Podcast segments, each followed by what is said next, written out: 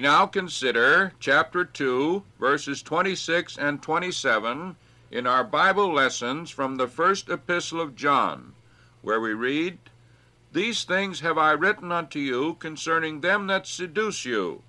But the anointing which ye have received of him abideth in you, and ye need not that any man teach you.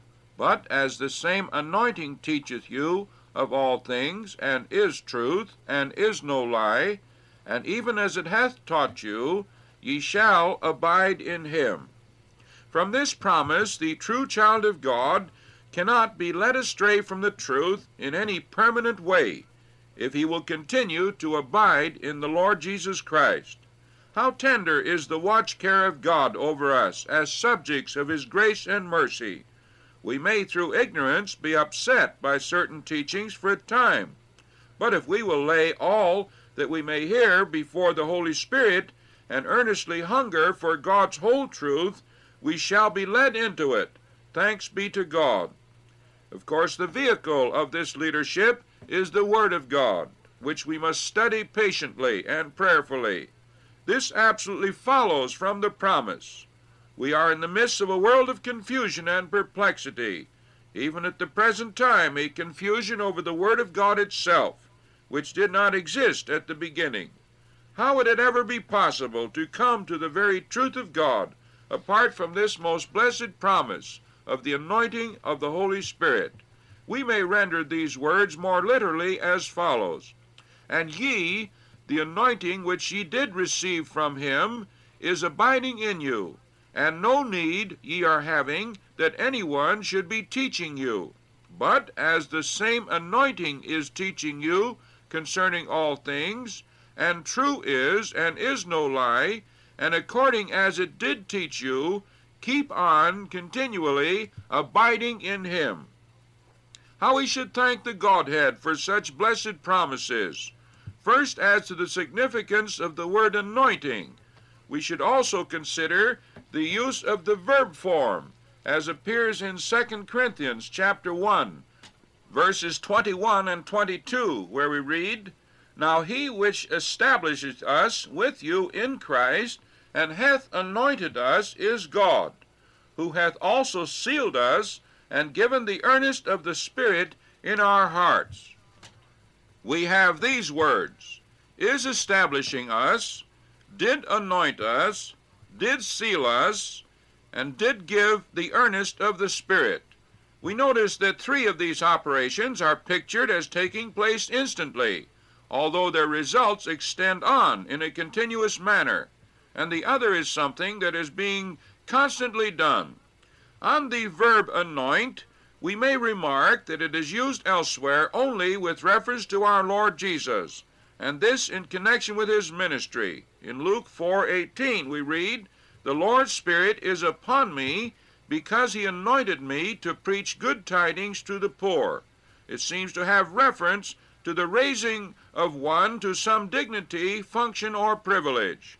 To Peter it was revealed that all the true children of God are a chosen race, a royal priesthood, a holy nation, a people for a possession so that ye might declare abroad the excellencies of him who did call you out of darkness into his marvelous light, who once were no people, but now are a people of God, who had not obtained mercy, but now have obtained mercy. 1 Peter 2 9 and 10. In a real sense, then, all the children of God are to be witnesses, and the anointing must refer to God's act in raising those who truly repent and receive forgiveness of sin through faith in the atoning death of Christ to the dignity and privilege of this royal priesthood, to be a people for a possession. This is set forth as an act of God the Father. The term is also used many times in the Old Testament, in the anointing of priests, kings, prophets, and so forth. From this basic verb, we have the noun form, which appears in 1 John 2:20 and 27. It basically means an ointment or unguent, a lubricant or salve for sores, burns, and so forth, or anything smeared on, or which is applied by smearing. It was usually prepared by the Hebrews from oil and aromatic herbs. The Apostle John uses the word to refer to an anointing or an unction in the reception of spiritual privileges. It is described as a being from the Holy One, implying that this anointing renders the recipients holy, and also as having been received instantly from Him, referring to Christ.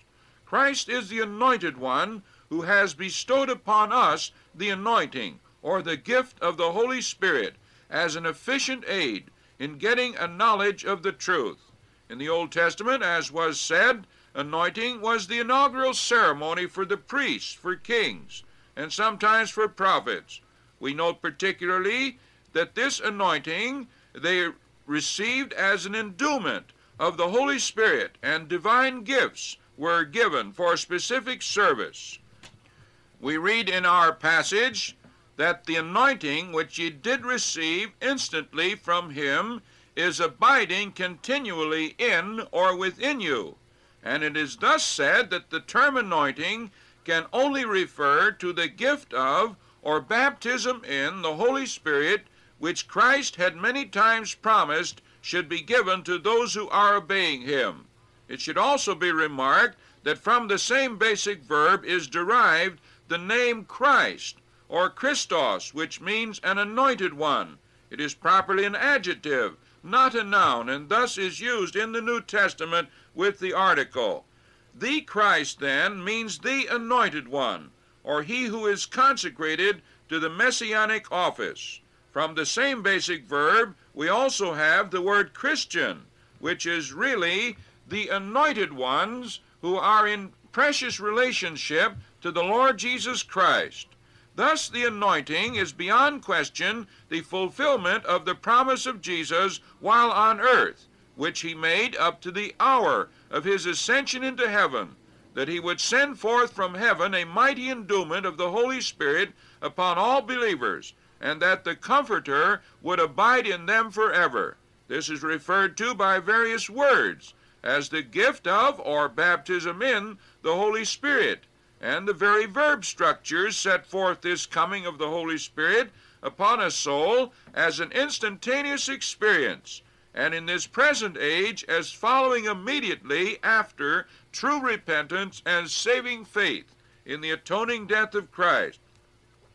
The verb did receive of our text is a certain tense which indicates an instantaneous action. Jesus was anointed, and now we are anointed in the same Spirit. The Holy Spirit comes upon us suddenly, to thereafter be quietly abiding within our hearts, except we grieve him away. It was his revelation of the sufferings of Jesus for our very souls that slew the old man within us, and deeply humbled us in the dust over our sins. We never could be the same after that, for by his agency we are united together with Jesus and form some comprehension of what he had to pass through in his sufferings for us, that we might be able to exercise faith and be forgiven for our sins. But he has come to be our constant companion and teacher, and it is certainly the will of God that we should grow mightily in spiritual understanding and wisdom. We have before seen that this wisdom, which is from above, is of a different class from that of the world. Spiritual wisdom can only be taught through the enlightenment of the Holy Spirit. No learning of man can lead to a comprehension of the truth of God. We must truly exercise our patient, intelligent investigation of the Word of God and of course use the intelligence that God has endowed us with. But more than mere human intelligence is necessary to understand the secrets and the profound things of the great God. The same anointing is teaching you concerning all things, we read. By this it may also be meant that he is enlarging upon and bringing true comprehension out from what we may be taught by our earthly spiritual teachers, as we are admonished to be teachers endued with the gifts of the Holy Spirit. Thus we have the true process of revelation. God had a desire to impart his truth to man, even though man had sinned, because of God's great love. God sought out reverent individuals whom he could trust with these treasures. He progressively revealed to them the truth that he had in mind. They were written down inerrantly in language as moved by the Holy Spirit, and thus we have in the Bible the written record of the Word of God. Now, as we human beings of our age uh, seek after the truth of God, the process of revelation is to be reversed. That is, as we seek prayerfully God's truth, we are illumined by the Holy Spirit operating through the truth of God that has been by inspiration written down. Then also, as the Spirit of God sends forth teachers to proclaim His truth, and if they are speaking by the anointing and power of the Holy Spirit, they are speaking words of divine leadership and thus the Holy Spirit will go into the minds of the hearers who desire His truth and impart to them a further impartation of remarkable truth within their own minds, so that they will be fully persuaded of God's truth. Our text may also have reference to spiritual discernment or as to our enlightenment upon the lives of individuals with whom we come in contact. The first sentence would indicate that there were some who were trying to lead them astray.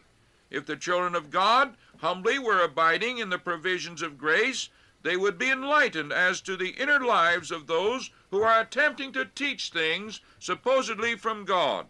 This is acknowledged to be a dangerous ground, and we need to exercise caution. But the apostles certainly had this gift and frequently exercised it. Where are the limits to the possibilities of walking in close association with the Holy Spirit? And thus we read, and according as it did teach you, keep on uh, continually abiding in Him. This is our part, which God cannot do for us, if we are to continue as moral agents. If we do not put into practice and live what the Holy Spirit has taught us, our further progress ceases. It is only as we walk in sweet and humble obedience that we will be led into further light. But thanks be to God for these blessed promises and the remarkable future that we may have as we abide in the Holy Spirit who has been given in mighty anointing. Our Heavenly Father, how thankful we are for these treasured words and for the wonderful, radiant experience of the Holy Spirit that thou hast purposed that we should have as we repent of our sins and through his enlightenment exercise faith in the atoning death of Christ. Oh, may many be so moved to do so this day. In Jesus' name we pray. Amen.